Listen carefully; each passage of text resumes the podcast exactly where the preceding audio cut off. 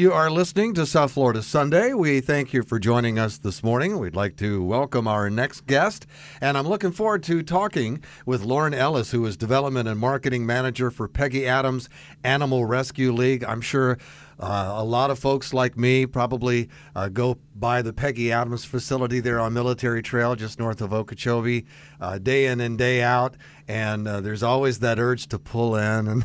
yeah, and they should and, come on in. And, and, that fear of not coming out empty-handed.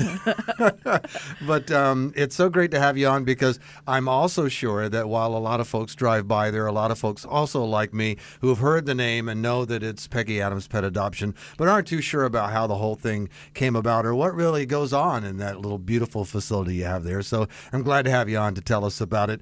Can you start off? Who is Peggy Adams? Well, good morning, and thank you so much for having me. And Peggy Adams Animal Rescue League, we're actually celebrating our 94th anniversary this year, and we're also known as the Humane Society of the Palm Beaches.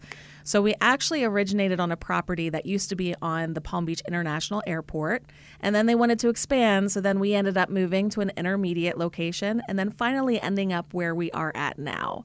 Um, and then in the 80s, actually, Peggy Adams had passed away, and her husband, Charles Norton Adams, had left a bequest in, our na- in her name to Peggy Adams. In mm-hmm. exchange, we renamed our facility Peggy Adams Animal Rescue League. Well, very cool. So now we know. Well, thanks for clearing that up. Now, yeah. and and this all began 90 years ago, and here we are celebrating an anniversary. And how does it all work?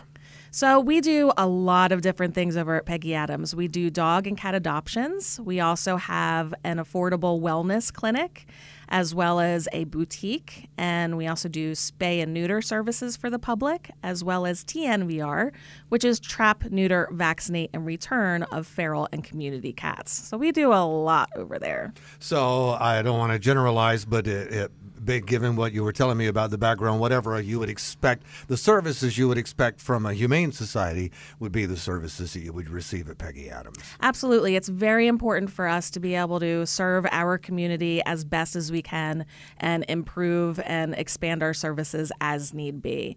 So even we're growing as we speak. So mm-hmm. we're actually going to be breaking ground in the spring on a whole new pet adoption facility. So we're super excited about that. And so you're moving, or is this going to be a second location? It's actually going to be a new building that's on our property. Our property oh. is about 13 acres. Um, so there's a big um, open land area in the front of Peggy Adams, and that's where this huge state of the art facility is going to go. Now let's talk a little bit about intake. Um, is this the type of thing where you uh, you receive pets only? This isn't the type of thing where you would go out and do rescues and bring pets in, or am I wrong about that?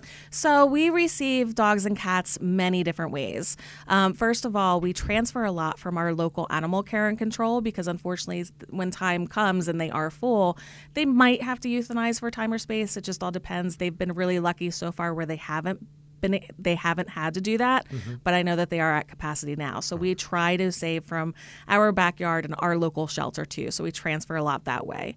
We also receive a lot of cats and dogs that are lost throughout the community. Um, so, if any of your listeners ever lose a pet, always make sure to check with Peggy Adams as well as Animal Care and Control because they might be at one of our facilities.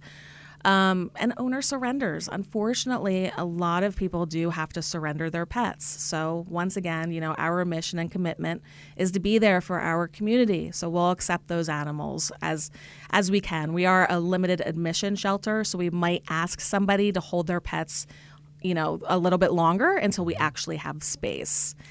And then finally, yeah. one more thing too, because I know we do so much. this is great. We're also an emergency placement partner for the HSUS as well as the ASPCA.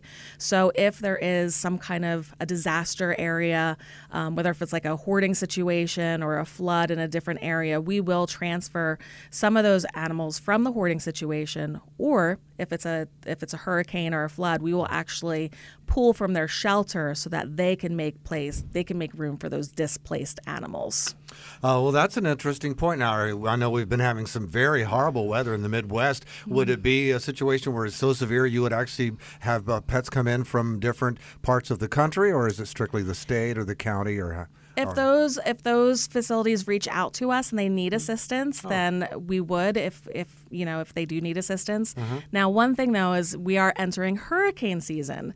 So, one thing to be aware is we don't really transfer animals from a hurricane stricken area to another hurricane stricken area because that could be, you know, double the duty of hurricanes. Talk Not about good. bad luck.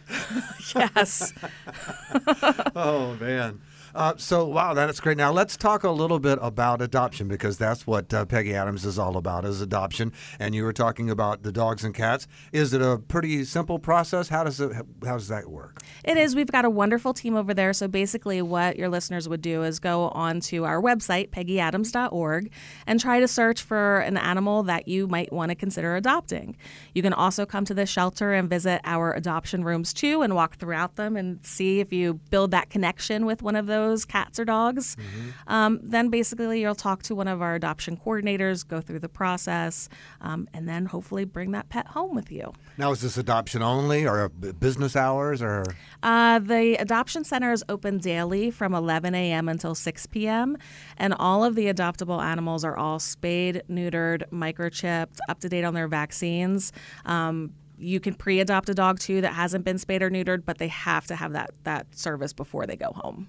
And that can be very expensive. Are there some fees in adopting? Does somebody want to cover some of all that expense you're incurring? You're right. So, thank you. So, for each animal that's in our care, it's approximately about $400 for us to care for that animal. So, our adoption fees are really like nothing. Um, basically, for a dog that is um, 49 pounds and above, it's a name your own price adoption fee. Oh wow. And then the dogs that are under that size are $125. But we also do have a lot of other amazing specials too, like a senior to senior program, a Dolly's Dream program. So check our website out definitely for the fees. And then for cats, the cats are a name your own price adoption fees for five months and older. And then everybody else is 125. Wow! So you're getting a great pet, uh, and all everything's up to date, and they're all ready to go, and it's a fraction of, of what it would. And not we're not even talking about uh, going somewhere and and the purchase price of pets, which is uh, out through the roof anyway. And uh, as I mentioned to you before we started talking, I've had pets all my life, and they've all been rescues. I've the the concept of going into a store. Somewhere and purchasing a pet was just so foreign to me. I mean, there's plenty of pet; they're all over the place. Right. And there's tons of wonderful cats and dogs looking for their, their perfect home. And why not save one that's in need of one? And I always, the, for some reason, the rescues always have the, seem to have the most personalities. I don't know how that works They out. do. Yes, they do. Well, you you did talk about cats, and we've talked a lot about dogs, and you did uh, talk about something that I wanted you ex- to expand on because it's it's it's a great service, the neutering service that you do. Uh, you said I don't want to say catch and release, but is that how you said you termed it? So TNVR, it's trap, neuter, vaccinate, and That's it. return. That was it. And actually, one mama cat that's out there in the in the community can actually procreate and generate 430,000 cats because if she has kittens, then those kittens have kittens, and then those, and you know, mm-hmm. going down the pyramid. So it's very, very important to spay and neuter. Um, right now, we are actually in something that's called kitten season. So, since it's so warm outside, there are a lot of community cats and stray cats that do reproduce out there right now. So, we have a huge influx of kittens that come into the shelter. Um, we even have a neonatal kitten nursery that we actually opened in 2016 because this is such an issue. Um, to date, even in the last five months, we've actually admitted over 900 kittens just into our neonate kitten nursery. Wow. So there's a lot of different resources on our website for what people should do if they should find a stray kitten or a mom and cats. So it's very important for people to check out those resources and know what's the proper thing to do. And what are the fees for spaying and neutering for pets? Um, they range, so it ranges depending on cat and dog, and also to the poundage of the animal. And then we also have a lot of grants that we receive. So right now we're offering free spay and neuter for pit bulls, as well as for all cats, whether if they're TNVR or if they're owned cats. So, once again, website peggyadams.org for all of those fees. Excellent. And cats, is it true cats have a tendency to live in colonies? And and I, I think in Broward, I've heard that there's there's certain areas, certain undeveloped areas where there are just thousands and thousands of cats living together. They do. So there's a ton of cat colonies. Um, we our assistant director is absolutely fantastic, and every cat that comes into our program, we actually pinpoint the location Oh, wow. as to where they come in from, so we can see where the problem areas are and apply for grant funding that way.